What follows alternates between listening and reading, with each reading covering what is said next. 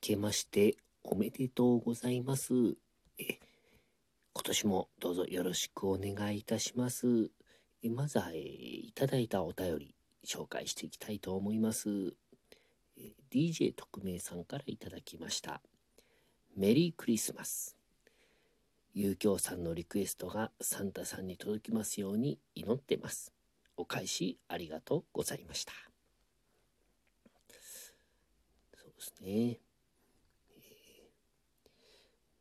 もう過去のことですね。えー、続きまして DJ 特命さん、えー、違う方ですかね同じ方か分かりませんけどありがとうございます。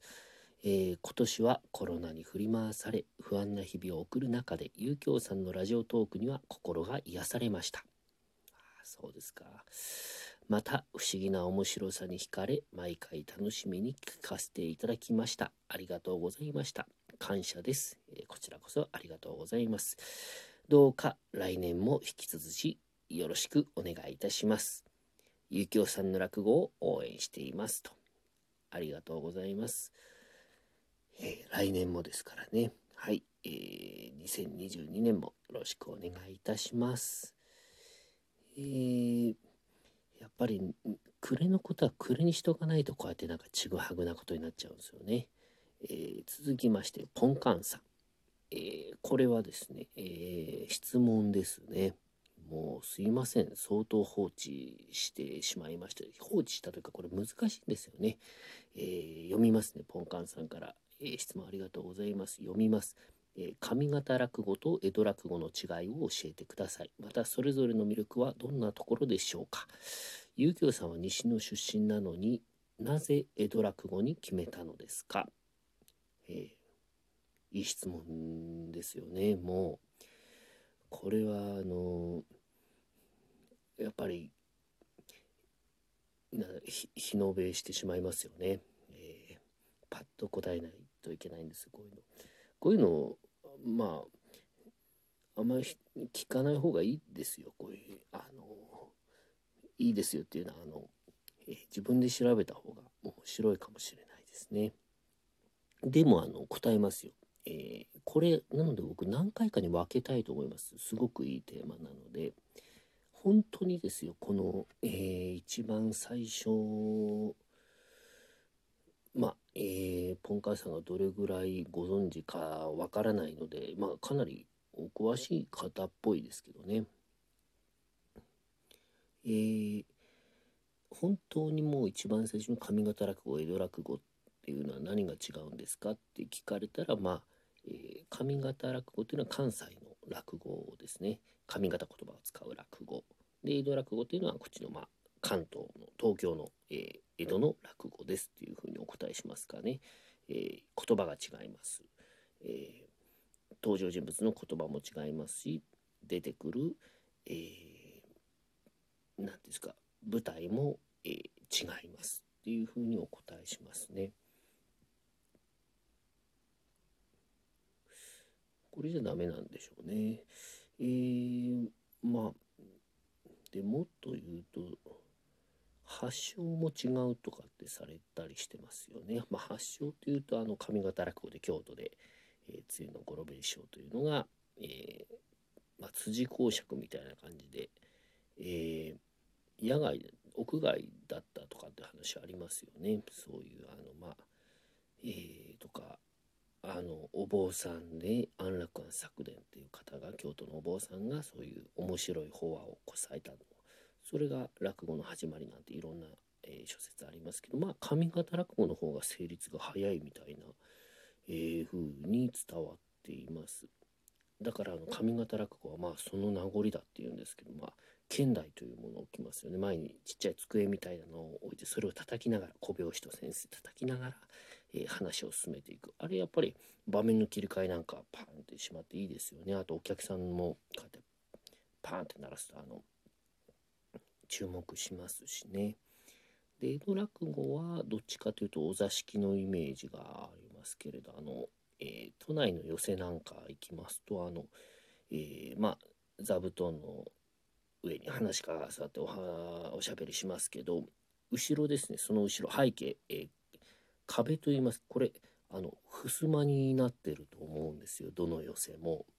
これはお座敷でやっていた名残だと言われております。まあえー、もともとお座敷で話が読んで皆さん落語を楽しんでた。そういうのが始まり、その名残だというふうに聞いております。で、あの、えー、襖の後ろでは前座がお弁当を食べたりしてます。お菓子食べたりしてます。えー、そうですね。それぞれの魅力はどんなところでしょうか？うーん。これ、まあ、まあ、魅力がそのまま違いになるような気もするんですけどね。同じネタがあった場合に、えっ、ー、と、上方落語の方が、まあ、長いというのはそれだけ、えー、理屈が混んでるというかあと、えー、くすぐりとかギャグみたいなのが多いイメージがありますねやり取りが多い。で江戸落語の方が割とすっきりしていますね。えーと、例えば時うどん上方の時うどん江戸で時そばこれまあ単純にうどんとそばが違うっていうのと別に時うどんだとそのえーとですねそのまあ時そば有名なんですかね。あの「ひふみよいつむなね今何時だい」というところで9つの羽が鳴りましたっていうんで当時1 1 2時3 0 1 5 6とまあ、えー、一つ一問何ですかくすねるというかそういう話髪型に行きますとですねこれがちょっとあの最初2人でそのうどん屋さんを騙すんですよね。2人でまず騙してで片っぽが「あ昨日の良かったな」っていうんでこ次の日1人でそれをやるっていうんですよ。なんでその2人で騙しに来るそのちょっと漫才っぽいくだりがあるんですね。人要素余計に入るんですよ。なので上方落語の方が笑いが多い作りになってるのが多いと思いますね。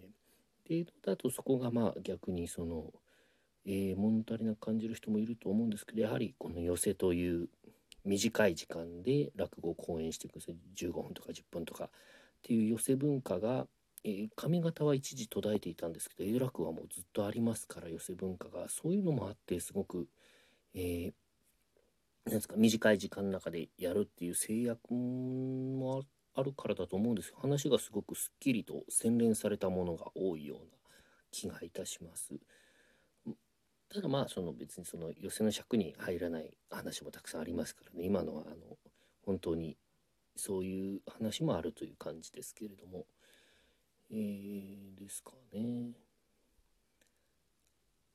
あとまあ人情話が江戸に多いなんていうのもありますけどこれも髪型にもいい話いっぱいありますからね、えー、一概には言えないんです。なんでこれはもうちょっと僕また緊急事態宣言出て暇になりそうなのでちょっとちゃんと人に話できるぐらいちょっとにし調べると言いますかね。あの今更そんなことも答えられないのかって感じがしますのでしようと思います。面白いんですよね。あの江戸落語って上方から来たのがすごく多いですからあの与太郎が出てくるかぼちゃ屋も上方だと思うとはみかん屋っていう話で。あでこれもそう。与太郎が上方には上方落語には出てこないんですよ。江戸落語だけのキャラクターなんですよ。与太郎っていうあのぼーっとしたキャラクターは。髪型だと聞こうっていうのはあの与太郎とはちょっと違うんですよね。賑やかなアホって言われるんですけど。だからこのアホとバカのニュアンスがすごく、えー、イコールではないんですよね。これはまあ関西の人と、えー、関東の人との違いにもつながると思うんですけどアホとバカがイコールでないってところがあのそういう何ていうんですか微妙な差があると思いますねだからそれぞれの魅力はやっぱりそれぞれの土地の人が分かるんじゃないかと思います。でその最後ですね。西の出身なのに私はなぜ江戸に決めたのですか？まあうん、これはそうですね。うちの師匠がやはり一番いいなって思ったからですね。入る時。はい。入る時っていうとあれですけど今もそう思ってます。はい。去年暮れに紫綬褒章の、えー、宇宙省が受賞した紫綬褒章の額を取り付ける作業を私は大須使ってやったんですけれども額をなぜか下げるために釘をたくさん打つんですけどね随分壁に、えー、イラの穴を開けてしまいました。あもう時間がないですね。えー、ポンカンさん、またお便りお待ちしております。この上方落語と江戸落語の違いはまたちょっと掘り下げてみたいなと思います。えー、それでは皆さん、えー、今年も、えー、ラジオトーク、え無理なく続けていこうと思いますので、え聞いてくだされば嬉しいです。お便りとか、えリアクションいただけるとすごく励みになります。えー、1年頑張りましょう。まあちょっと今のは、えー、調子こきましたね。1年よろしくお願いします。